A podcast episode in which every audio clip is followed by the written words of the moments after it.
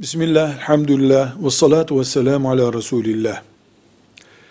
Çeşitlerinden birini öne çıkarmadan, bütün spor çeşitleri için, ilke olarak her spor için, İslam sporu teşvik etmiştir diyebiliriz.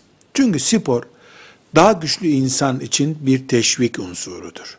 Müminin daha güçlü olmasını sağlayacak spor, gıda, her ne varsa bu güçlü mümini Allah'ın daha fazla sevdiğini beyan eden hadisi şeriflerin doğrultusunda bizim için bir yön vericidir. Spor dinimizde teşvik edilmiştir. Ancak bir, erkek veya kadının avretini teşhir eden, iki, kumar için yapılan veya kumarın etrafında döndüğü, üç, mümin toplumu gruplaşmaya sevk eden, ocu bucu yapmaya teşvik eden ve asıl vazifeleri ibadetten insani hizmetlere varıncaya kadar asıl vazifeleri ihmal etmeye sebep olan spor caiz olmayan spordur. Adı ne olursa olsun.